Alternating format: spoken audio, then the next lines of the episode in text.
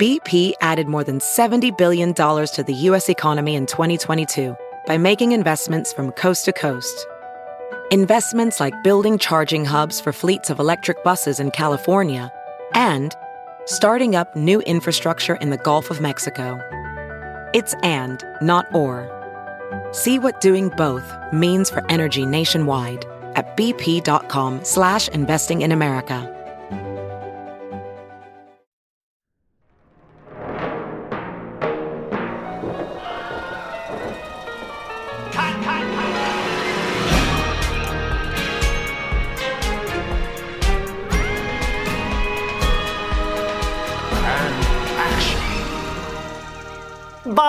Grabthar's hammer. Uh, hello and welcome to What Went Wrong, your favorite podcast, full stop, that just so happens to be about movies. Chris, that felt very unnatural for me to say that, um, but but here we are. And now, how you know how Sir Alexander Dane felt whenever he delivered that line, except Alexander. when he said it to Quellek. Mm. Sir Alexander Dane, that is the character who yeah. Alan Rickman plays in this movie. Sorry, I can't. I cannot actually absorb the character names from Galaxy Quest that are not their uh, TV show characters. Te- Fred Kwan, Tech Sergeant Chen, but Kwan's not even his last name. Yeah, I'm a big fan of this movie, Lizzie. It was fun. Yeah, welcome back, guys. Thank you for picking Galaxy Quest. I'm thrilled. Yeah, this was a poll movie. It was a poll movie. I love this film. I saw it in theaters when it first released, uh, seven months after seeing The Phantom Menace, and really didn't Oof. think that I would like this one like a hundred times more than Star Wars, but I did. I thought it was amazing. Uh, I hadn't seen Galaxy Quest in years. I found it wonderfully surprising. Lizzie, do you have any history with this week's film? Yes, I. Well, first of all, I kind of forgot um, that it existed. Like I knew on the fringes of my brain that this movie that was a thing. Um, no, not in like a bad way. I I remember. I have like vague memories of watching this with my dad when I was a lot younger. Mm-hmm. Um, when did this come out? 99. 1999. December 25th, 1999. I think I saw it at like Blockbuster, like after it had come out. We oh, watched it a couple it times. Theaters. I did not okay. see it in theaters. Um, but I had completely forgotten about it. And then on our Patreon poll, everyone voted for this one. And I was like, oh boy, is this going to be a stinker? It's not. Oh, it's really no. fun. no, no, no. Okay. This is. This is one of my top 10 favorite films of all time. Wow. And so this movie, first of all, it's an incredible movie to watch with an audience. So I yeah. saw it when in 1999 um, for the first time with my family. Did not know what to expect. Not only did I love it, but my dad is a huge. He was a huge Trekkie, the original Star Trek series. My dad too. And so he loved it, and he was getting jokes that I wasn't even getting. But as a ten year old, listening to your parent, you know, laugh is also yeah. fun. It was great. I then I think I watched it again in high school a few times with friends, and then in college. I made a bunch of guys. Uh, yes, I was in a fraternity for one year, and I made a bunch of people watch it because they hadn't seen it and they loved it. So this movie has a lot of uh, currency in my own mind as a form, of, like a bonding film between me and different groups of people. I did not realize, like when I watched it again, it took me a while to realize I had seen it multiple times before. Right. And I think it's because I, like you said, I was too young to get most of the jokes. And particularly, I was too young to understand how much this is roasting William Shatner. Um. well, so, okay. Let's highlight something you just said. At 10 years old, you were too young to appreciate a lot of the jokes. Mm-hmm. That's going to become very important as we talk about this film. I'm guessing so, they marketed it to kids. So, and it's not a kids movie. Galaxy Quest, like all movies, faced significant hurdles on its way to becoming what it is now, which is truly a cult classic film. But first, as always, the details. Galaxy Quest is a science fiction comedy film directed by Dean Parisot, written by David Howard and Robert Gordon, it is both a send up of and an homage to the sci fi genre, most specifically Star Trek and its impassioned fan base, the Trekkies. It boasts an all star ensemble, including Tim Allen, Sigourney Weaver, Alan Rickman, Tony Shalhoub, Sam Rockwell, Daryl Mitchell, Justin Long, Enrico Colantoni, Patrick Breen, Missy Pyle, Jed Rees, and Rainn Wilson. It was released on December 25th, 1999 by DreamWorks Pictures. And as always, here is the IMDb logline for the film. The alumni cast of a space opera television series have to play their roles as the real thing when an alien race needs their help. However, they also have to defend both Earth and the alien race from a reptilian warlord. I actually don't think you need that second sentence. I was going to say, I think no, the first one was fine. okay, before we dive in, my primary, and I really want to plug these. My primary sources for this week are the wonderful documentary "Never Give Up, Never Surrender," a Galaxy Quest documentary it's great. Came out a few years ago. Um, the documentary leans more into the movie's relationship with fandom. And I'm not going to speak about that as much in this podcast. So I would recommend watching it, listen to this podcast, and then watch it. I think it'll be a great one two punch experience. There's also a great oral history that MTV created called MTV's Galaxy Quest The Oral History, written by Jordan Hoffman. He's a film critic, and he actually gave Moonshot a very nice review. So thanks, Jordan. Uh, also, Alan Rickman's posthumous released diaries, Madly, Deeply, The Diaries of Alan Rickman, which I highly recommend reading. They're great. Read three or four of them, entries, you know what I mean, in a sitting. It's it's very brief and they're all very honest and very funny as well as various contemporaneous articles and retrospectives from the Hollywood Reporter and other trades. So, dear listeners, the question remains what went wrong in Galaxy Quest? Now, of course, Lizzie, all of these films start with a script. And in the late 1990s, playwright turned screenwriter David Howard went to see an IMAX film. Which IMAX film? I don't know. But we do know that before the IMAX film started, he saw a trailer for another movie called Americans in Space. And importantly, that movie, I think it was another IMAX film, uh, had voiceover provided by Leonard Nimoy, the okay. actor famous for portraying Spock in the Star Trek series.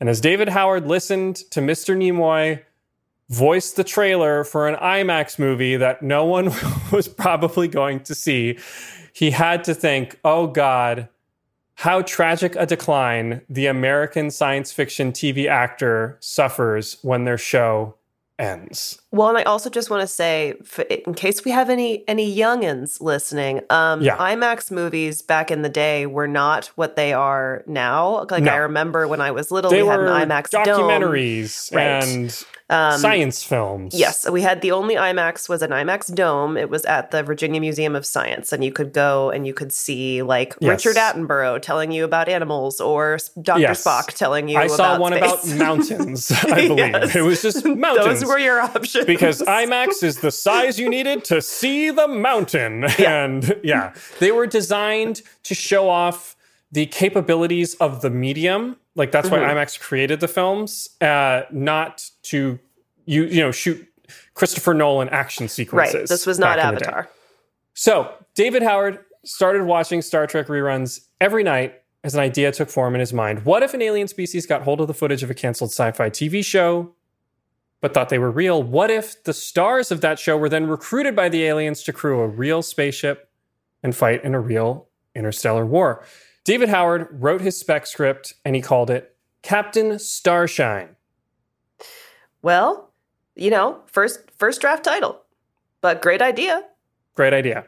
He sent it out and it landed in the hands of producer Mark Johnson. Now, lucky for him, Johnson was looking for his next film. Furthermore, he had just entered a first look deal with DreamWorks, the relatively newly formed venture led by Jeffrey Katzenberg, the ex Disney exec who was going after the Mouse House hard with his new company. Mm-hmm. Now, if you remember from our episode on The Emperor's New Groove, if you haven't listened, check it out. DreamWorks was co founded by Steven Spielberg, David Geffen, and Jeffrey Katzenberg. That is the SKG, Spielberg, Katzenberg, Geffen. Uh, and at this point, they had a solid to mixed track record in the late 90s. They had some successes like Amistad, Saving Private Ryan, Prince of Egypt, but also a few flops, including Paulie, which I actually really liked, but it didn't do very well. Is that Neil the bird? Jordan's, it's the Bird movie, yeah. Um, mm. I believe Ew. with Tony Shalhoub. Uh, you don't like birds. I don't uh, like birds. Neil Jordan's In Dreams, the Ben Affleck Sandra Bullock rom com Forces of Nature. Oh, and, that's bad. I've yeah, and, yeah, and The Haunting. Um, and actually, The Haunting was a financial success, even though it flopped critically, and we will have an episode on that at a later date. Now, uh, Katzenberg had just gone through a very messy divorce with Disney. Mm-hmm. He had overseen the start of what's considered the Disney animation renaissance. He'd been an EP on The Little Mermaid, Beauty and the Beast, Aladdin, and The Lion King. However, he was denied what he believed to be a promised promotion to be second in command under then CEO Michael Eisner. And he had been forced out by the board. He then sued Disney and was awarded $250 million in unpaid compensation. So Whoa. Katzenberg and Disney hated each other. Also, allegedly, partially the inspiration behind Hades in Hercules after yes. their acrimonious split. Yeah, I'd also heard um, Lord Farquaad in Shrek, Shrek is supposed to be Michael Eisner. yeah, as well. So Katzenberg, Spielberg, and Geffen form this company, and externally, everyone's saying, "Oh, good luck to you guys," but deep down, all these studios are like, "We hope these guys fucking fail." Sure, burn in hell. Yeah, burn in hell. We don't want the competition, etc.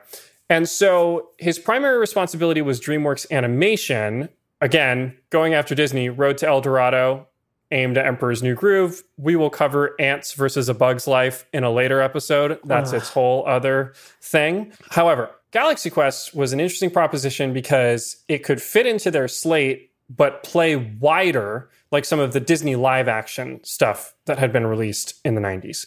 So Johnson shares Starshine with some of the producers at DreamWorks, and everybody agrees that the premise is great, but the script as executed currently doesn't really work. And here's what I've been able to gather. I was not able to find a copy of that script. Basically, the two big departures are that while the final film was focused on the crew as a whole, Captain Starshine was very much focused on the lead, then Captain Starshine, to later become Commander Taggart. Second, his script was almost entirely based on Earth. So oh. it was not a space opera. It was a fish out of water comedy set on Earth, but this was the late 90s and sci-fi films were sci-fi films and comedy films were comedy films. And so there was no way that like a comedy film was going to get budgeted like a sci-fi epic. So he had just written it very contained. So Johnson and DreamWorks bring in a dozen other writers to pitch their versions of the movie. They they option the script. They say, "Thank you very much, but we're going to bring in a more experienced writer to do the rewrite." According to producer Elizabeth Cantillon, they all had one thing in common. Jason Nesmith hated being the captain. That was his character motivation in all of the different versions that they heard. Heard he hated being the captain. He was trapped in a role. He would do anything to shed it. That's what it was in the original script. Screenwriter. Robert Gordon came in with one simple adjustment. This guy loved being the captain. Which is so He funny. would do anything to be the captain again. So at this point, Gordon had one produced credit 1997's Meg Ryan black comedy rom com, Addicted to Love. I've never seen it. No, it looks like it was moderately successful at the box office, but didn't do that well critically. He'd later go on to write Men in Black 2, Lemony Snicket's A Series of Unfortunate Events. However, Galaxy Quest is by far the biggest thing that he had tackled at that point. So he won the job and he asked for the script. He'd not read the script. They just gave him the concept and he came in and pitched. And they said, We don't want to give it to you.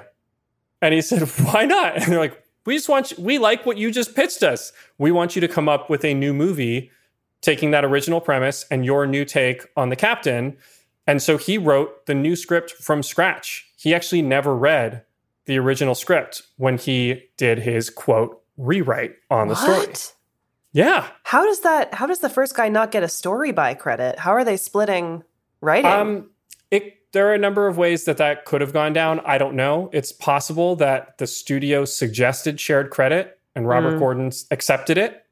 Um, it's again that's a little esoteric and i'm not sure what the answer sure. is so I, I, can't answer it um, however as he worked through the story gordon realized two things first of all the movie had to have a really successful dramatic turn to make it work So he wrote in the scene where Jason Nesmith, Tim Allen's character, admits to Mathesar that they're actors. And he felt like when he nailed that scene, he really finally understood the movie.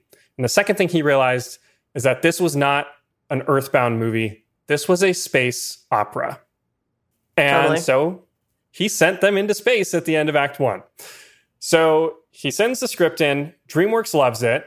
They greenlight it. However, there's a little bit of trepidation on the part of Mark Johnson, the producer, because he doesn't feel that DreamWorks fully understands the tone of the movie.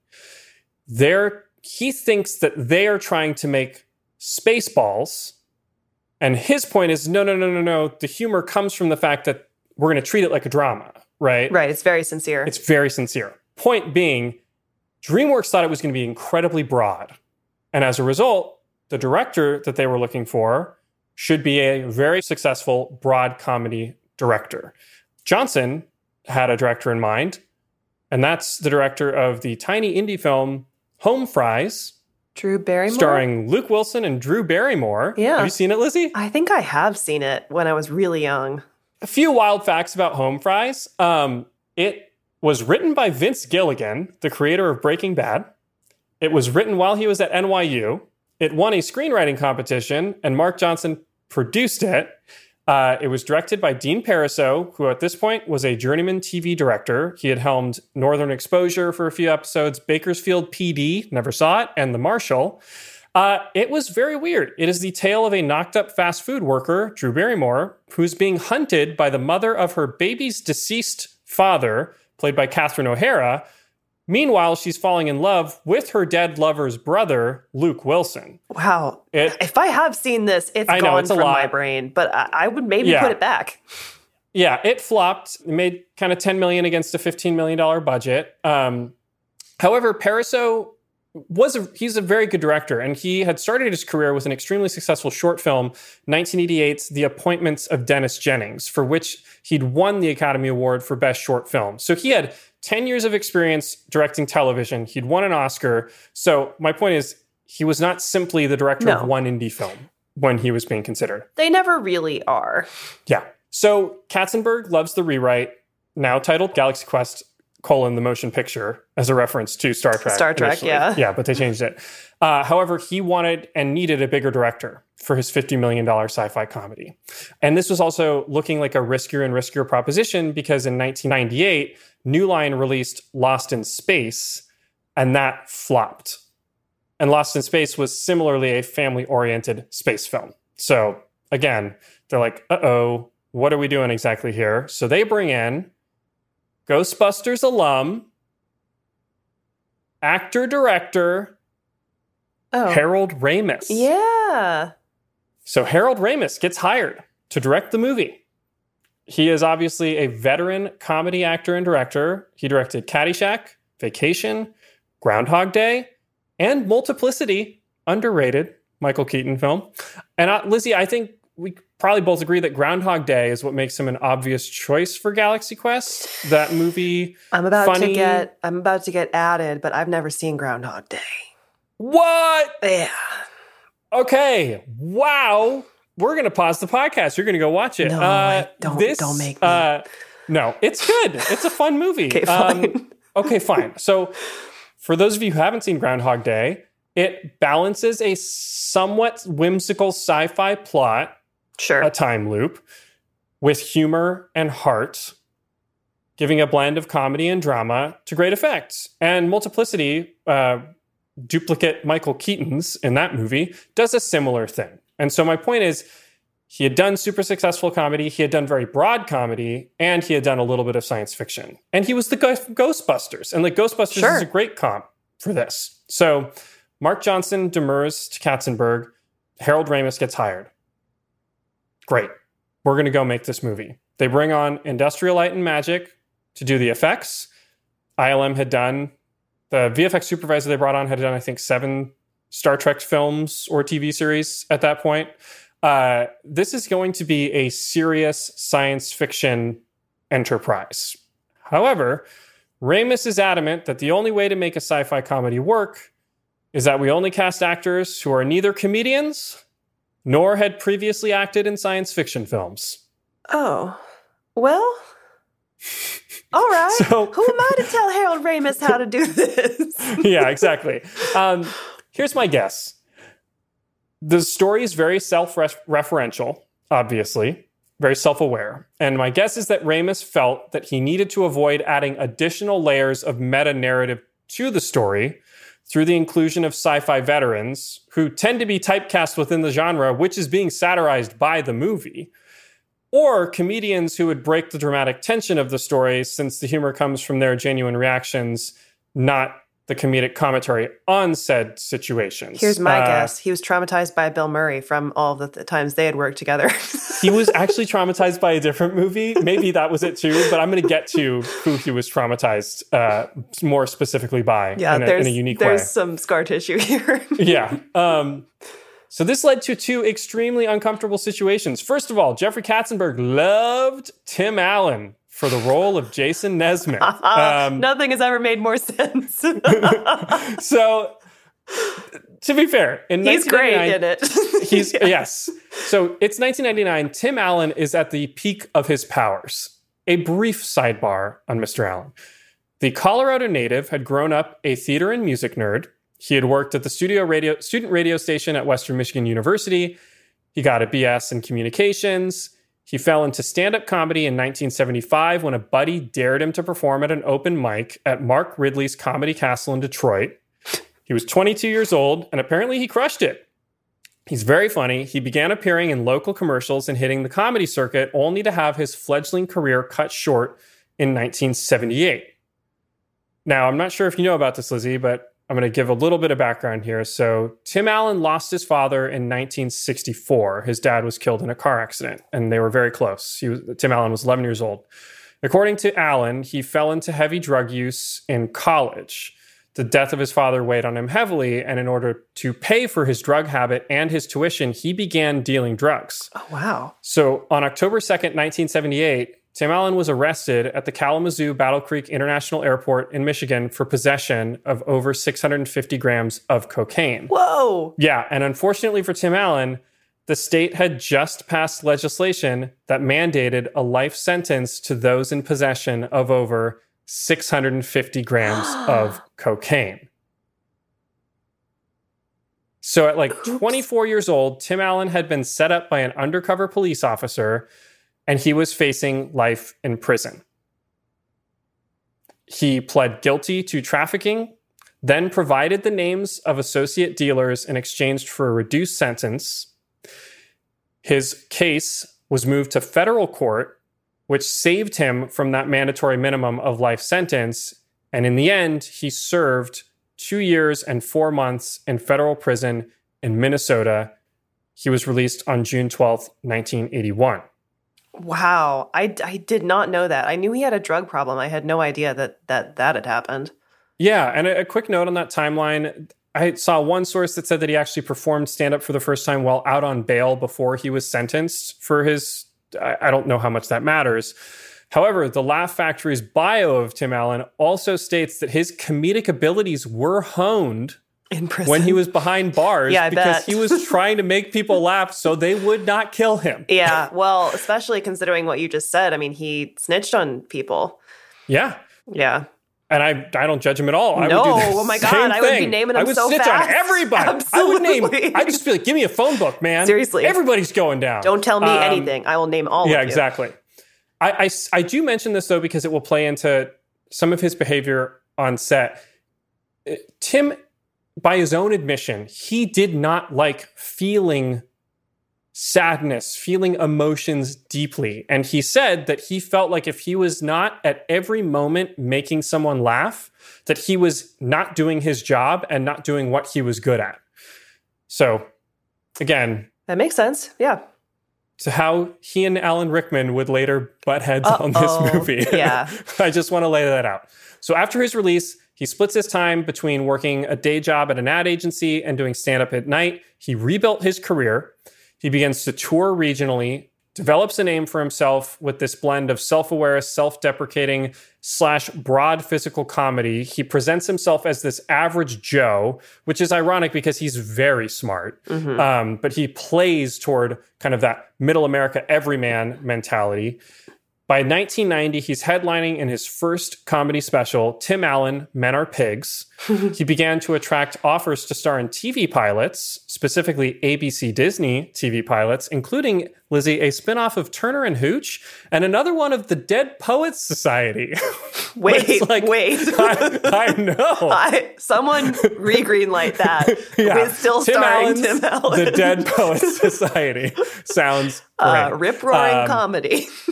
exactly. To his credit, he turned them both down. He wanted to create a series based on his own comedy. He wanted to do Seinfeld. He wanted to do Everybody Loves Raymond. Sure. His patience was prudent.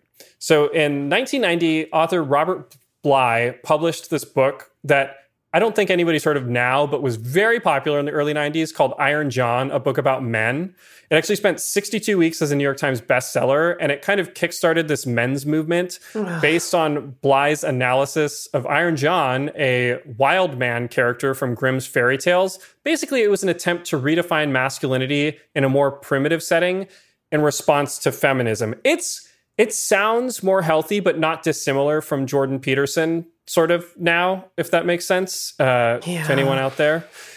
Point being, here was a book that gave voice to the exact kind of men are pigs philosophy that Alan had actually been making fun of through his character on stage. And so all of a sudden, his comedy was truly at the center of the zeitgeist. Enter Jeffrey Katzenberg. Katzenberg calls him and he goes, We want to offer you a show. And Alan goes, I already turned down Turner and Hooch in the Dead Poets Society, Jeffrey, so no thank you. And he hangs up. Katzenberg gets his home phone number, calls him back, and goes, Maybe you didn't hear me. and apparently, Alan said, That's when I knew it was time to do a show for Jeffrey Katzenberg because he just couldn't say no to him. Yeah, it's terrifying. Uh, he set his demands. The show would be created from scratch based on his stand up persona. He loved remodeling shows. And so Home Improvement mm-hmm. was birthed. He played Tim Taylor, a family man, an overconfident host of a public access style show, Tool Time. In Tim Allen and Home Improvement, Katzenberg and Disney struck gold. Home Improvement ran for eight seasons, never finished outside the top 10 in Nielsen ratings, wow. although I don't think it ever hit the number one spot. And Allen's career exploded. In 1994, he starred in Disney's The Santa Clause, yeah. which I thoroughly enjoyed. Me too. I don't know about you. Uh, it grossed 190 million against its 22 million dollar budget, which is crazy. And he also released a New York Times best-selling book, "Don't Stand Too Close to a Naked Man," mm-hmm. that year. However, Lizzie, there's one role that really made Allen the obvious choice for Jason Nesmith. Any guesses as to which role that is? I'm sorry, I'm not super familiar with Tim Allen's oeuvre, although everything you're saying is ringing a lot of bells. Well, it's okay because it was a voiceover performance. Oh, Buzz Lightyear. That's right. The wonderfully arrogant space ranger Buzz yeah. Lightyear. Oh, that in makes Pixar's so Toy Story. He is so good in that. He's so good. And he's not far from Commander Taggart. Not at all. Lizzie, let me ask you something. You've got a moderately successful podcast that requires you to watch a boatload of movies, right?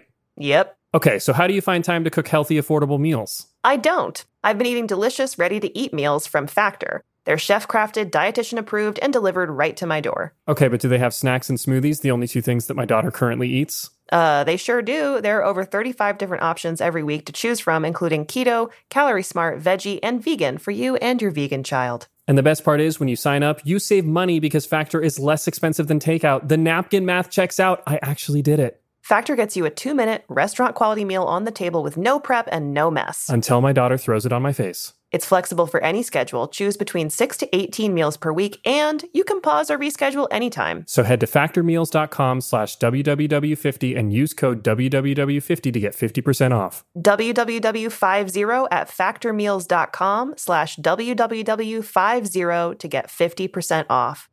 Look around. You can find cars like these on AutoTrader. New cars, used cars, electric cars, maybe even flying cars. Okay, no flying cars, but as soon as they get invented, they'll be on Auto Trader. Just you wait. Auto Trader. So, Toy Story set the world on fire in 1995, uh, grossed $400 million worldwide. So, 1999, Katzenberg says, I'm going to make this happen. He calls Tim Allen. He goes, I got this quirky sci fi movie. It's got your name all over it. Tim Allen says, Music to my ears. He loves science fiction. He was a big sci fi nerd growing up. Katzenberg takes Ramis and Allen out to lunch, and Allen thinks he has the job. And then midway through lunch, Ramis says, Well, we're talking to a number of people. And Allen kind of freezes. Katzenberg had not told him that he didn't have the part. Oh, no. As Allen told the Hollywood Reporter, I had a very peculiar lunch with Jeffrey Katzenberg and Harold Ramis.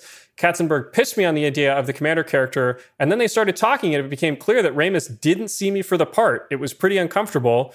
For some reason, he was hung up on having an action star who could be funny versus a comedian who could do action. Uh, in the documentary, Allen actually says, but clearly that was bullshit because he was looking at other comedic performers. He just didn't he just like hated Tim Allen. Tim, I don't think he hated him. Well, I just think he didn't, didn't like see him him, in the role. Apparently, Harold Ramis hates no one. He everyone speaks supposed very to be very lovingly. nice. That's what I've very very heard, nice. Um, so according to producer Elizabeth Cantillon, Ramis was not avoiding him because of Bill Murray. He was actually avoiding him because of an experience with Robin Williams. So Ramis's least successful film was 1986's Club Paradise, starring Robin Williams. I think it sits at like 11% on Rotten Tomatoes. Never heard of it. Exactly. The film bombed critically and commercially, and Ramis took it really hard, and he felt that that was his failing. And the reason that he felt that he had failed is that he felt that he was unable to harness Williams's creative and comedic energy. He didn't know what to do with him. And so Williams just kind of ran wild on the movie and it didn't work. And so he felt that he had no grasp of Allen's comedic chops either. He could appreciate what Allen did, he did not know how to use it. So he worried that he would run into the same problem all over again. So again, I don't think it's that he thought he was a bad actor or anything. I really think he just felt like I know who I am. I don't know how I can make this guy work in my movie. Totally. Which is a completely fair reason to not want to Totally. cast somebody. And to his credit, Katzenberg and DreamWorks and the producers weren't going to force someone on Ramis. So, according to Mark Johnson, Ramis convinced them to go to Alec Baldwin. I mean, also would have been good. pretty good. Yeah. yes. Um, Alec Baldwin, uh, by- very, very funny, both unintentionally and intentionally. But this was before 30 Rock. So, this is Sure. like, I would argue it would have been him doing 30 Rock 10 years before 30 It's Rock. before 30 Rock, but it's after things like Malice. He's got some funny lines in that. According to Alec Baldwin, by the way, he was apparently, he says, offered the role and then the offer was ret- retracted. I'm not sure how accurate that is. What'd you do, Alec? Kevin Kline was offered the part and was apparently Ramis's true top choice. However, he turned down the role. He liked the material. He was friends with Ramis. Apparently, he did not want to leave New York and they were shooting in LA. Anyway, uh, Steve Martin, Also great. Mel Gibson, oh. Bruce Willis, Oh my God. I mean, these are all, these all could have been good. and Tim Robbins. Um, That one is the only one I'm, I'm yeah, out it, it doesn't quite work to me. Uh, to me, Alec Baldwin feels, in retrospect, like maybe the other version that you know kind of works uh, personally, but Would have been meaner. I, I, yeah, exactly. Yeah. Um, now, meanwhile, Ramis's Ghostbuster co-star Sigourney Weaver had gotten hold of the script through her agent. Weaver, as I'm sure you all know, had defined the sci-fi genre as much as anyone else over the past 20 years with her role as Ripley, the star of Alien, Aliens, Alien 3, and the recently released and I would say underappreciated Alien Resurrection. That movie's insane. I highly recommend that you watch it. When Weaver read the script for Galaxy Quest, she saw the opportunity to play a character who was actually much closer to her natural persona than Ripley. She's like, this, I'm much more like Gwen DeMarco, Tawny Madison than I am like Ripley. I have to have this part. That's so interesting because this may be a controversial opinion. I think Sigourney Weaver is the only part of this movie that's not an A plus, and I love Sigourney Weaver. Oh, I, that's so, I highly disagree. Yeah, I think she's figured amazing. She fell a little Ugh. flat for me, and I I love her. I just didn't. I don't know. It, it didn't hit for me. Well, you and Harold Ramis, because apparently he was adamant. No sci fi actors in this sci fi movie. So Weaver, a three time Oscar nominee, wasn't even getting submitted for the role.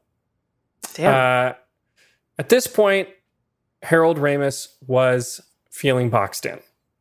He was unable to cast the movie he wanted to, and so as the movie was moving deeper into pre-production, again, they were building sets, designing the ships. Uh, ILM was on board. Stan Winston Studio was on board to do the practical effects. They were months, if not weeks away from actually shooting. He departed the project. Wow. Now, it's unclear whether or not Tim Allen joined the project immediately prior or after Ramis's departure. So I'm not sure if it was like it's Tim Allen or nothing and he left, or it was that he left and then they offered him the part. What is clear, though, is that he actually had the option to star in a very different sci fi comedy released in 1999 that I'm not going to make you guess, and that's Bicentennial Man, the oh. eventually Robin Williams led story of a robot's 200 year journey to become human. Uh, I think Tim Allen chose correctly. the right project. Yeah, yeah, yeah, in this instance.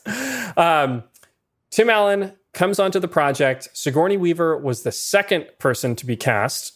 As soon as Ramis was out, the studio was just like, "Yeah, come on in, Sigourney. Uh, we're, of course, yeah, we're good." So the leads are locked in. DreamWorks needs to find a director very quickly. Uh, my guess is that not only are the production dates inflexible due to the fact that Alan is committed to Home Improvement, which is a Disney show, mm-hmm. and Disney hates Katzenberg, so they're not going to let him flex his dates at all. Um, it wouldn't surprise me if Alan also had a pay or play uh, stipulation in his contract, which would mean that after a certain point, even if they didn't shoot the movie, they would have to pay a portion or all of his salary for the film. So Mark Johnson saw his opportunity. He calls Dean Parisot, the director he'd been working on with Home Fries. He goes, this is the movie. Let's go sell DreamWorks on you. He takes him into DreamWorks, makes his plea. We're out of time. I vouch for it. Let's do it. DreamWorks apparently saw eight to 10 other directors, but in the end, Mark Johnson supported Parisot and they said, You've got the job. Parisot comes on with one goal and it changes the tone of the film. He goes, We're not making a comedy, we are making a great Star Trek movie. And we have to hope that the comedy comes naturally. So great. Everything, everyone locks into place. We're not doing Buck Rogers. We're not doing Spaceballs. We are doing sincere, earnest drama. And as a result, I think that's what makes the movie work. Yeah. You know, there's very tender and sincere moments in this. And then obviously it's very funny, but yeah. Also just yeah. tonally, like it is so, it so harkens back to the Star Trek movies that it yes. works really well. Yeah, I agree. So Dean's on board. Sigourney Weaver calls him up and she goes, Dean, I've got two stipulations. Tawny needs to have a blonde wig because she'd always wanted to play a blonde. and she goes, and she goes, and this is Sigourney. I want big boobs. and, and he said, fine. And apparently she was like, I would argue she would today create a hostile work environment with those big boobs. They were in everybody's face all the time. Like all the jokes were coming from her about she and in this documentary she said later, you know, blondes definitely have more fun. I loved being a starlet. I miss my breasts. I miss my blonde hair. I miss, I miss my, my insecurity. and I I love Sigourney Weaver so much Aww. in this movie. I think she's great. By the way, how old do you think she is in this movie? Mm, I don't know, 45? She's 50. She looks Holy amazing. Shit. She, looks, she looks great. better than I'll ever look. yeah, way better than I will ever look. Uh, anyhow, Martin Scorsese famously said that 90% of a film is casting, and that's certainly true of Galaxy Quest. What works so well is that the final product operates at so many meta levels, it boggles the mind. However, a few of these parts went to very different performers. A quick rundown. So, next up on the call sheet, Alan Rickman. Now, Alan Rickman was a very tough sell to the studio, not because he was a great actor, but because he was a great actor. This was before Harry Potter, and he was known as a serious performer. Most recently, so 1995, I think he's Colonel Brandon in Sense and Sensibility, which I fucking love, and David so still good. hasn't watched, and it's the oh, it's one thing movie. I want to watch. David, it's so good, David. You should watch it. He got a BAFTA for that, Best Actor in a Supporting Role. He was then in Michael Collins opposite Liam Neeson. And then he played Rasputin in the HBO biopic Rasputin Dark Servant of Destiny. Whoa, which gotta find very, that. very good. Mm-hmm. And then he did a bunch of stage work and he even directed 1997's The Winter Guest. Parisot's point, though, is that he is the character. He is Sir Alexander Dane. He yeah. is an actor utterly above the material that he feels that he is playing the studio was like, well, we got to cast comedians. So he's like, don't worry, we will cast funny people around him, but that's going to be what makes him so perfect for this role. Also, Alan Rickman is so funny. He's so funny. He's, which is, by the way, everybody in this documentary talks about how he was the funniest person. Yeah. Justin Long tells a story later on about how he almost did a play for Alan with Alan Rickman, but the date slid, so he had to long story short, he couldn't do the play with Alan Rickman. And when his other job started, Rickman sent him a bouquet of flowers. And in the most flowery language possible, it just said fuck you on the yeah. card that he sent him. And that's exactly his sense of humor. Yeah. Um, okay. Paul Rudd auditioned for, it's believed, Guy Fleegman, crewman number six. Oh. The role that went to Sam, Sam Rockwell. Rockwell. That would have been good. Additionally, Tony Shalhoub also first read for that part. However, Sam Rockwell came in and just played it completely straight. Rockwell was an indie drama actor and had like a mental breakdown in his performance when they watched it. And they were just like, oh my God, this guy's amazing. We have, no one knew who he was. And again, on a meta level, they're like, who is this guy? It's yeah. crewman number six. yeah. He's perfect. Uh, Shalhoub then got offered the part of Fred Kwan. And he said to the producers, quote, I'm not going to play an Asian guy but I'll play a guy that plays an Asian guy. How about that? And so, like that, it's a little hard to notice, but every time he gets into character, he does squint his eyes, which is like, I think they tried to pull back from it in the edit, but it's definitely there. I did not pick up on that. So it, it yeah. is a it's a riff on David Carradine in the show Kung Fu. Okay. So like apparently, apparently the character was very thin on the page, and Tony Shalhoub was like, "Can I play him like David Carradine in Kung Fu?" By the way, Carradine was always high on that show, so can I always be high in this movie? and so, like, the joke of his character, and a lot of this got cut in the final edit, is that he's eating constantly. And the reason he's unfazed by everything is that he is stoned throughout the entire Oh, no, that's movie. clear. That's That okay, comes good. Through. Just yeah. making sure. it did not, I did not understand it at age 10. I understood, I understood, it at age 34 later. that he was very high, yeah. and uh, God bless him. So, as a result of that shift, they had to cut all of his dialogue. And Dean Parisot and Robert Gordon rewrote all of his lines on set. They had to like improvise everything as they went along. So some favorites of mine include when he leans out of the ship and they don't know if the air is breathable on the planet and he just sniffs. Yeah. That was Tony Shalhoub.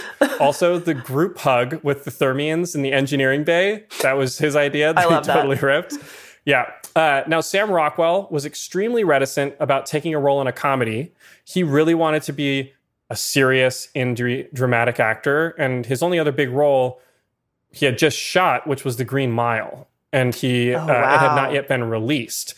He had actually landed an indie part opposite Marisa Tomei. I didn't can't find this confirmed, but my guess is it's the 2000s Happy Accidents, a part that eventually went to Vincent D'Onofrio. Um, however, Kevin Spacey convinced him to take Galaxy Quest. So Thank you, Kevin Spacey, for words I never thought I'd say.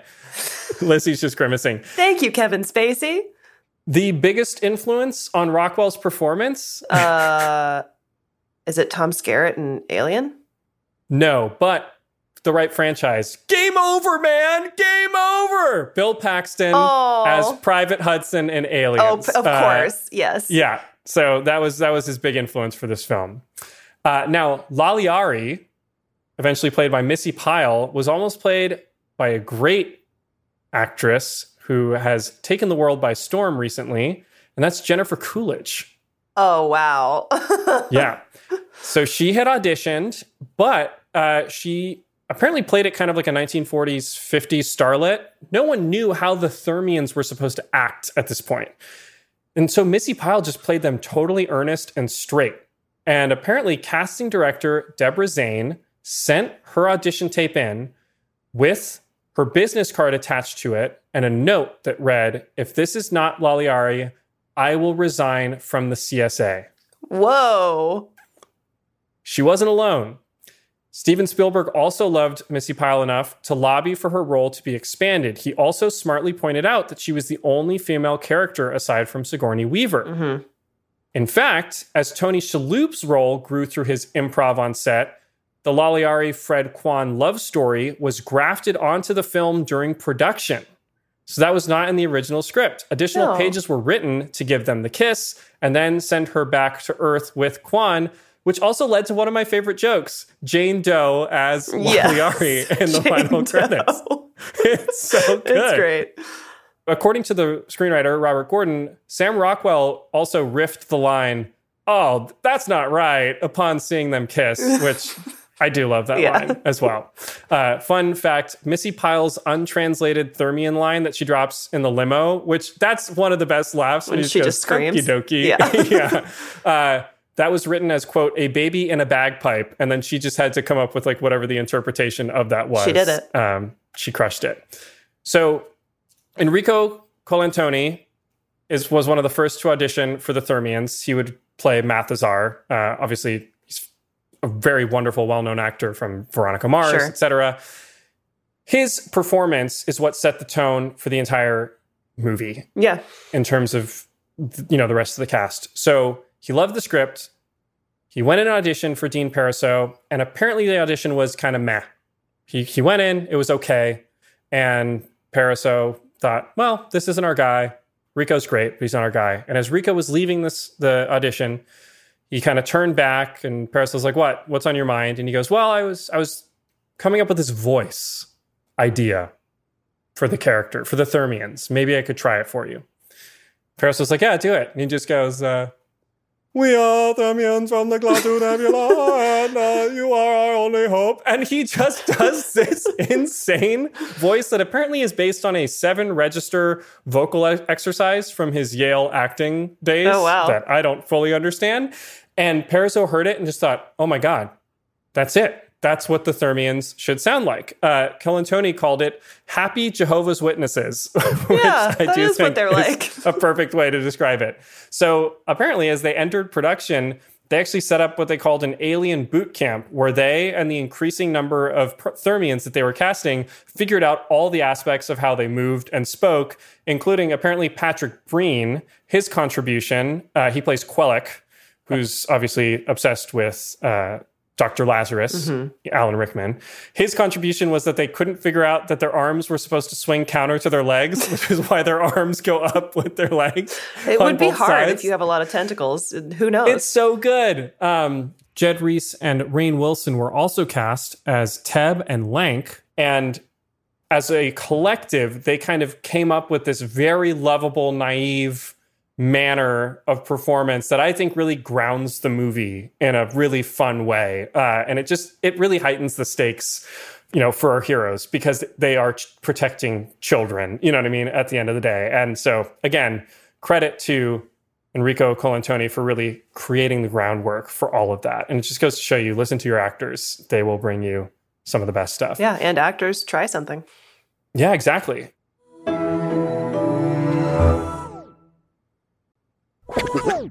So Daryl Mitchell was hired to play Weber by Parisot personally. They just worked together on Home Fries. And then the film was the feature debut for Justin Long. He's really funny. He's older He's than great. I thought. When I was watching it, I was like, "Oh my god, is he like 14?" He's like 22. He is not aged. He is not aged. no. He, there is a portrait of him in his yeah, attic. Yeah, for um, sure. So he had actually auditioned for the casting director, Debra Zane. Her sister is also a casting director, Bonnie Zane. He had just done a pilot for her. She sent him in to her sister, and he actually beat out Kieran Culkin, Eddie Kaye Thomas, and Tom Everett Scott for the role. Oh, wow. And he was basically doing a mix of Marty McFly in uh, Back to the Future and the comic book guy in The Simpsons. And like that's what he had found would work. And he's great. He's great. Yeah. He's so earnest. We'll talk more about him later. So they put together a killer cast, and of course, they need a killer crew.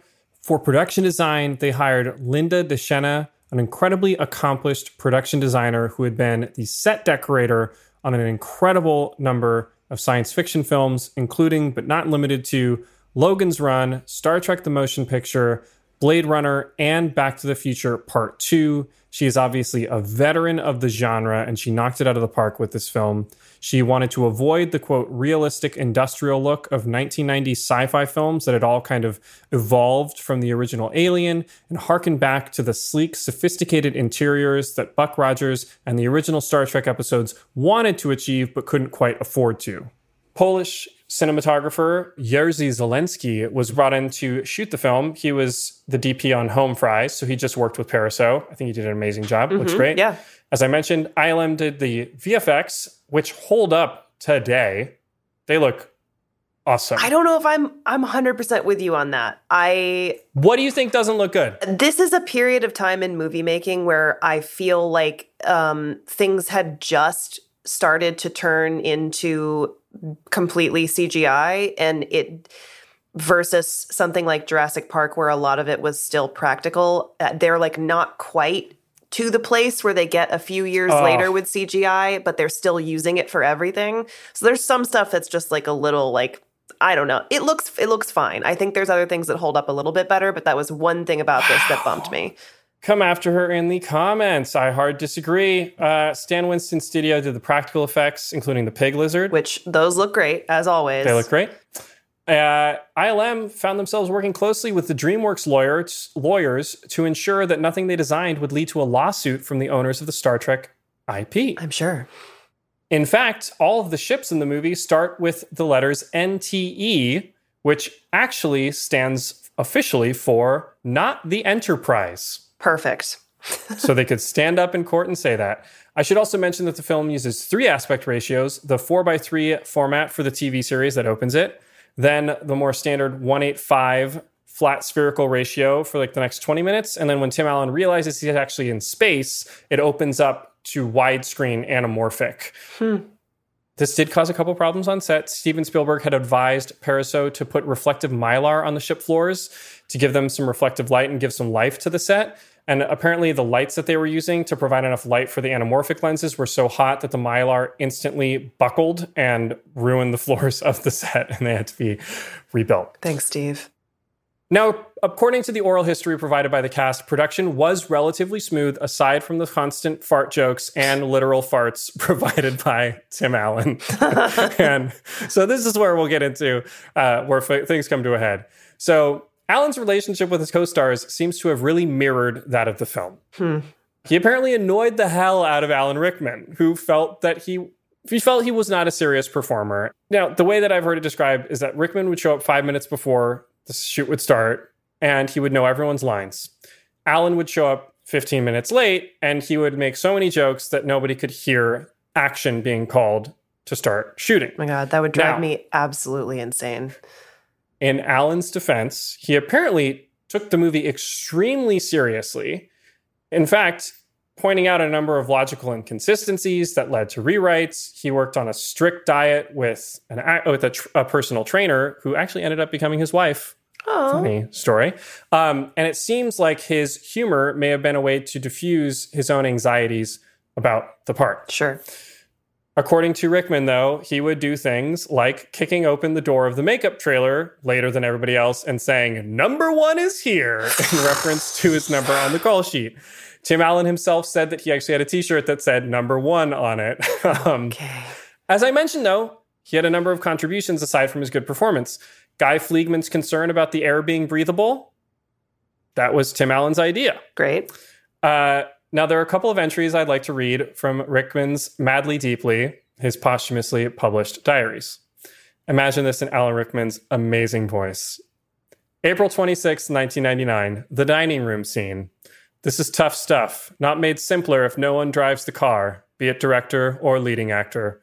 Also, having to deal with a bowl full of leeches and centipedes who, unsurprisingly, do not wish to remain in their watery abode and proceed to wreck the scene by crawling up, out, and all over the place. May 10th. At the end of the day, Sam Rockwell says, Sorry. I say, For what? Rockwell, I just don't want you to think American actors are wankers, which of course I don't. But Tim Allen has this perverse need, need to needle, antagonize, promote, provoke, demoralize. He thinks he's being funny, maybe, which just slows everything down and leads to zero concentration. I feel like a reactionary. The wind and dust and sun make me feel like an invalid with a red face, which I did think was amazing. Uh, that's when they were shooting at uh, Goblin State Park, which is where the uh, Beryllium, Beryllium Sphere is on the mining planet. May 18th, his feelings towards Tim start to turn. Said au revoir to Tim before leaving, touching that he says he'll miss us. I've grown attached. There has been a sea change recently in noticing the spaces that each of us needs and should allow each other. Aww. Genuinely, I was able to say that I know how he felt. In a week, we have, I think, a really healthy respect for each other, which was frighteningly absent at first. So, Rickman and Alan started to respect the ways that each of them approached the, cr- the craft. However, that didn't change the fact that Alan was literally farting all over the set. Tony Shalhoub said, a lot of fart jokes with Tim. Some weren't jokes, some were actually farts. Missy Pyle said it was like working with 12 year old boys. Uh, Parisot defended his star. He said, You can't get annoyed at Tim. Tim is like your little brother who comes in and just goofs off. Maybe it got annoying for Alan, but you could never tell whether that was Alan being in character or Alan actually responding to Tim. No, so that for sure, it- Alan Rickman is actually annoyed. it made it difficult. Apparently, Tim Allen, because he's a big sci fi nerd, he also begged Sigourney Weaver to sign a piece of alien memorabilia that he owned. She eventually agreed and she wrote on it, Stolen by Tim Allen, loves Sigourney Weaver. To which he replied, Why would you write that? I was going to put it in my screening room. to which she basically said, Fuck you. Oh, no. um, very funny. Apparently, Tim Allen and Justin Long's relationship was also identical to in the movie, as when they first met, Justin Long was accidentally sitting in Tim Allen's chair, and Allen decided to fuck with him by getting pissed at him for sitting in the number one person on the call sheet's chair. And apparently, he had a a pretty good time like roasting him uh, on set. Now, Tim Allen wasn't the only person up to hijinks. Sigourney Weaver hired a stripper to come to set and give Daryl Mitchell a lap dance on his birthday, and then she left before she started the lap dance, so people didn't think it was her. Uh, which I did think was very funny. Sigourney Weaver's enti- having a great time. She's having a great time. She invited the entire cast to go to the 20th anniversary screening of Alien. And in the third act, when Ripley enters frame in her underwear, it's dead silent, and Tim Allen just goes, "Yeah, baby!" Oh God, the, the audience. Oh my God. Sam Rockwell said that Tim Allen really liked saying, "Yeah, baby." Okay. Um, okay. Despite his antics, even Alan Rickman eventually realized that Tim Allen was perfect to play Jason Nesmith. Now, Steven Spielberg came to set for one day of shooting. And that was the day that they shot Nesmith's admission to Mathesar that he had lied. Parisot was adamant with Alan. You cannot fuck around on this scene. Mm-hmm. You can't be a smartass. You can't phone it in. This scene only works if it works at a dramatic level. And Alan, to his credit, knew that that's what he had to do. He came to set, shoots the scene, getting more and more emotional Everyone's captivated. He goes up to Dean Parisot as they've fil- finished filming and he says, I don't like these things I'm feeling. I'm going to go back to my trailer. And then walked away very quietly. And as he left, Alan Rickman apparently said, Oh my God, I think he just experienced acting for the first oh, time. Oh no. Tim Allen then Aww. runs into who else but Steven Spielberg as he's leaving the set. Spielberg says, What you just did was very good. The greatest director wow. in the world. To prove that Tim Allen is an equal opportunity ass with all these people, he did not know how to take the compliment. So he grabbed Steven Spielberg by the shoulders, pulled him over to Patrick Breen and a couple other actors, and goes, you guys have any idea who this guy is? He directed 1941 and walked away. Oh so he oh just he, my god. He razzed Spielberg, which is what he had done to everybody on set. Yeah. And then he left because he didn't want to feel the feelings he was feeling, and that's how he processed it. Oh. So I mean, I, knowing the I, background, it, it's like I have to love Tim Allen in this moment. Like, I think it's amazing. He gets a compliment from the greatest director on earth, and his instinct is, "I'm going to burn this guy for his one shit movie right now." I mean, um, I just um, I feel a lot of sympathy for him, especially with too. you know, like the the drug problem makes sense, and like that every everything that he's everything had, he's had, a had been a coping mechanism to not life. have to deal with this stuff. Yeah. Yeah. So uh, Spielberg had some great ideas for the film. One not so great idea. He didn't like the Thermians looking like octopi. He just was like, make them look like gray men from Close Encounters. And apparently oh, he no. gave that note three weeks out from shooting. And they were just like, it's too late. We can't change them. and thank God, because that joke is so funny. Yeah. And I'm so glad they kept it. Now, uh, Galaxy Quest apparently got a lot of freedom on set because it was shooting in parallel to Gladiator. So nobody's looking. Oliver Reed had just died on that set, so nobody was paying attention. And apparently, um, listen to our episode on Gladiator. Apparently, things really didn't come to a head until they hit post production. The producers and director assembled the director's cut, and they were like, "This movie is great."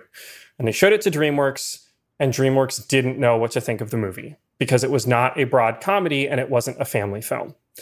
I actually would argue it is a family film, but it wasn't in the way that they thought a family film should yeah. be. So some changes. Uh, Sigourney Weaver, you can still see that she says, "Well, fuck that." When they see the chompers, uh, the slamming, you know, things. Yeah. It's dubbed. So they put screw in her mouth, but very obviously the f bomb. Um, the cut that they ended up testing was a PG thirteen version. They test it, and DreamWorks stacks the audience with a bunch of families, and it goes really badly. The kids don't get the humor. It's not a lot of Star Trek fans. Apparently, one of the mothers followed the producers into the bathroom after the film and said, How dare you? This is a Tim Allen movie which I did think was uh, wow. I mean, I guess I'm intense. I'm just a little confused because this doesn't to me this doesn't read as a typical family movie. This is a movie no. for adults that kids can enjoy, similar to The Princess Bride. Um, yeah, I d- I don't understand. I mean, I guess it's like you assume that the biggest moneymaker is the thing that everyone can go to, but by kind of shoehorning it into that box, you might well, lose people. It's for two reasons. So, one, the Rugrats movie had released in 1998. It was G rated and made a, a billion bazillion dollars, and everyone was chasing it. That's because p- people don't want to talk I to know. their kids. I know. And then they were also going up against Stuart Little. That was being simultaneously released. And instead of leaning into the counter programming, yeah. they wanted to go head to head.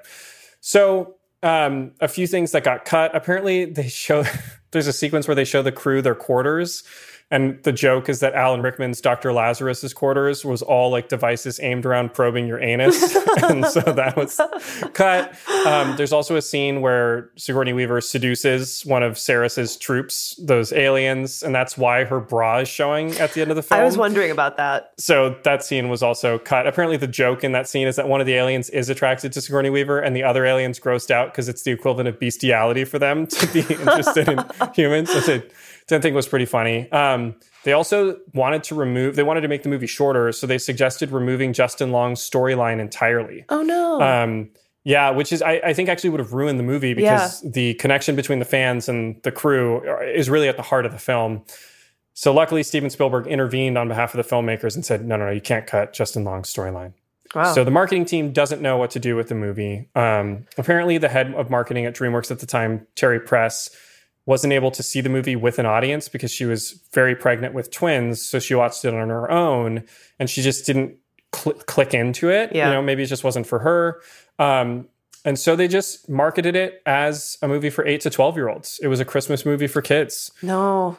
They put it in theaters aimed at kids. They aimed for earlier screenings and matinees. Oh, no. Um, furthermore, they didn't worry about the fact that they or maybe they weren't able to they didn't use the finished vfx shots for the trailer which lizzie despite what you may think they were great at the time i don't i don't listen i'm not knocking the vfx people that worked on this it looks amazing ILM. i think it's a specific listen ILM knows what they're doing. It's a specific era of VFX that I think doesn't hold you. up as much. They're going to come after me. George Lucas is coming.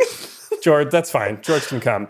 Uh, so, obviously, the reason these effects weren't ready this movie didn't wrap until midway through 1999 and it was released less than six months later in Yikes. december of 1999 so the timeline was insane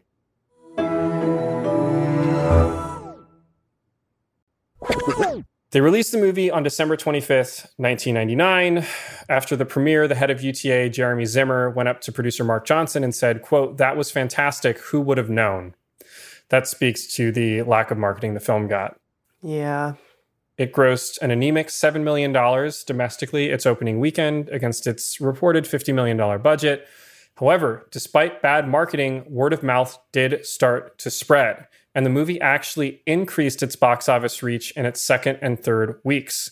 It eventually made $90 million worldwide, Okay. falling short of breaking even, but it was not a complete flop and it would become extremely profitable after the release of home video materials. I, and w- I ancillary for sure saw it at markets. Blockbuster. Like that's where I Yeah. remember it being pretty heavily featured. It was in the top 10 at the box office for multiple weeks. One unexpected issue projectionists around the country didn't know to open the curtains from 185 to 2.35 uh, aspect ratio 20 minutes into the film. So a lot of people just didn't see the final, like the edges of Oh, the no. movie. And Dean Parisot in the documentary is very self deprecating about it. To his credit, Jeffrey Katzenberg quickly realized that he'd screwed up. He personally called Dean Parisot in early January, two weeks into the release of the film. He apologized. He said, We botched it. This movie should have done way better. Could have grossed double what it did. It being the marketing campaign. Yes, exactly. Sigourney Weaver specifically remembers that she was hardly asked to promote the film. She went to Australia to promote it, and that was it. There was no pro- promotion in China or in Europe. Uh, however, that was not the end of Galaxy Quest. Why? Because Dean Parisot had achieved his goal. He had made a great Star Trek movie. In fact, many of the phone calls that the cast and crew started getting were from the stars of Star Trek Oh, reaching out and saying, Holy shit, you have made the greatest Star Trek film ever made. oh, Uh, Wil Wheaton says it's the greatest Star Trek film ever made. And in fact, at the 2013 Star Trek convention in Las Vegas, it was voted by fans the seventh greatest Star Trek film ever out of the then 12 films. In fact, David Mamet wrote later that four perfect films had been made The Godfather, A Place in the Sun, Dodsworth, and Galaxy Quest. wow. Yes.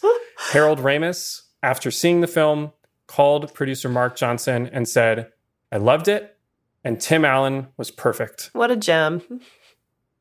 Galaxy Quest paved the way for serious actors to take on roles in sci fi genre films. I would argue it actually opened up the gate for Marvel. It allowed the Yeah. irreverent tone of Guardians of the Galaxy, and it spawned a fandom nearly as devoted as Trekkies, with folks around the world cosplaying as Thermians and the heroes of the NSEA Protector. In 2015, it was announced that Galaxy Quest would find a new life as a television series with the entire original cast returning. However, Alan Rickman passed away shortly after, and that idea was put to bed. Oh, There have been a number of announcements in the ensuing years about further developments, including a proposed version to be written by What Went Wrong villain Paul Scheer. Just kidding. Um, our we love our you. nemesis we love you, Paul on Scheer. the Our movie ne- and TV yeah, charts. Our nemesis. Who doesn't? Who doesn't know we exist? Um, Maybe he's looked at his chart position once and seen us lurking nearby. Yeah, maybe. yeah. In April of this year, Paramount stated that they were in the early stages of a Galaxy Quest series for the Paramount Plus platform. All right. Keep an eye out for that. Now, what makes Galaxy Quest work and what gives it its staying power? I think it's that Galaxy Quest, at its best, proves that two seemingly incompatible truths can exist at the same time.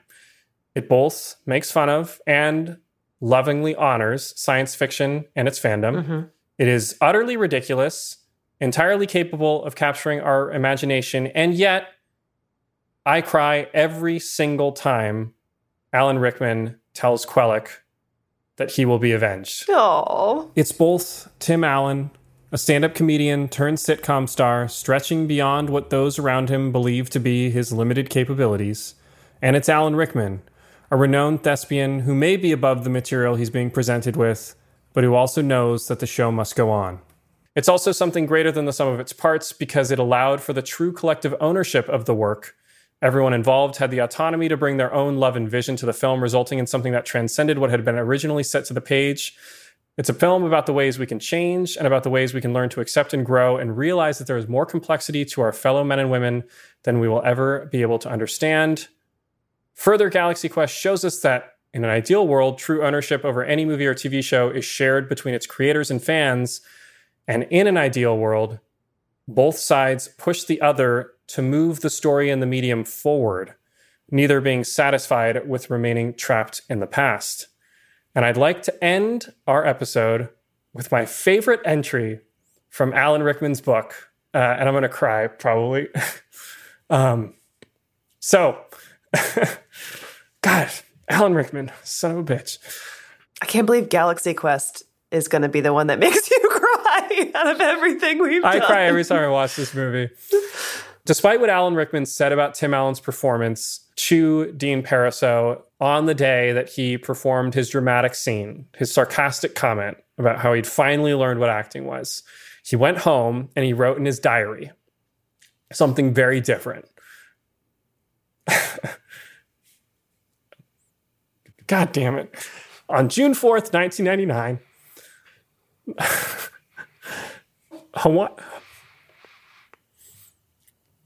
Hawaiian Day on set, and Tim has to motor a scene which is the heart of the movie. And he does it beautifully. And that was the entry. Aww. Anyway, that's Galaxy Quest. you made me cry. I've never seen you cry. Aww. Anyway, I love this movie.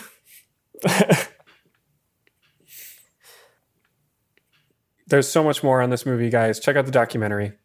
It's excellent. Thank you. What went right? So much. I, but I'm going to say Tim Allen. Like, I just, I think this movie is the, you know, crowning achievement of his career as an actor. Um, I, I, I think he's a good stand up, obviously. I think he's a good actor, but I think that this movie, I think he wanted this movie to propel him to something more. He's admitted that. I don't think that happened for him, but I think that's fine. Mm-hmm. And I think that actually to create something this good, like what could he want beyond it? You know what I mean? Like you could always want more roles, but like he is great in a movie that David Mamet said is one of four perfect movies. Yeah, that so, so, many people love.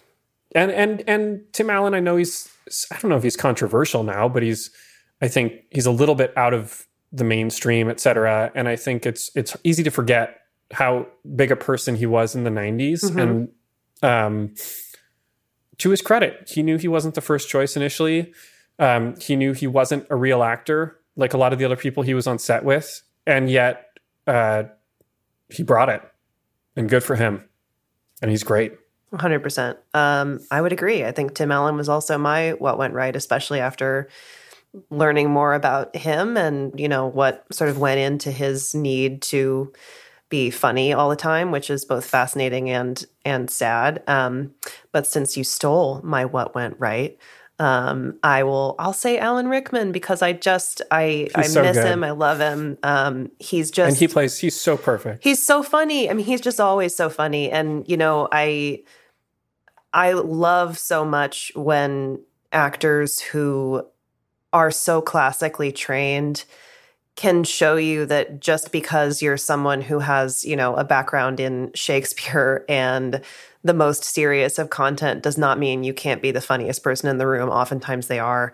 Um, and he was just so smart and just has one of the best voices ever that has ever existed. Um, and we will always miss him. But Alan Rickman, Galaxy Quest. Chris, why is this the one that's making us cry? It's a great movie, Lizzie. It's amazing. It is a great movie. I loved it. Thank you all for choosing Galaxy Quest. Of course, we have to give a shout out to our full stop supporters on Patreon Chris Leal, Matthew Pelton, Tom Kristen, Soman Chainani, and of course, Michael McGrath. Thank you all so much for your support. If you're interested in engaging with us uh, more intimately, feel free to go to Patreon, www.patreon.com slash what went wrong podcast you can join for free and vote in the polls for which films we cover. Obviously, that's how Galaxy Quest was picked. You can also join at different levels to get different perks, including ad free feeds of all of our episodes, bonus episodes with crew members, including crew from some of the films that we've covered, like Twilight, and much, much more. So feel free to head over there and we have a Ripped from the Headlines bonus episode that is uh, live now. It came out last week. So you can head over there and listen to that episode. And You know, friends, we are a bi weekly show due to our bandwidth. However, one of our favorite holidays is coming up next week, and that is, of course, All Hallows Eve. So yep. come back to the feed because maybe we have a little spooky surprise for you. I don't know. Maybe. We'll see. Just keep an eye out. Until next time, never give up, never surrender.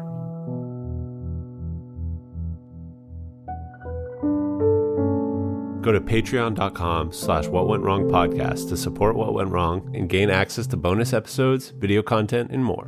What Went Wrong is a sad boom podcast presented by Lizzie Bassett and Chris Winterbauer. Editing and music by David Bowman, with cover art from Euthana Uos.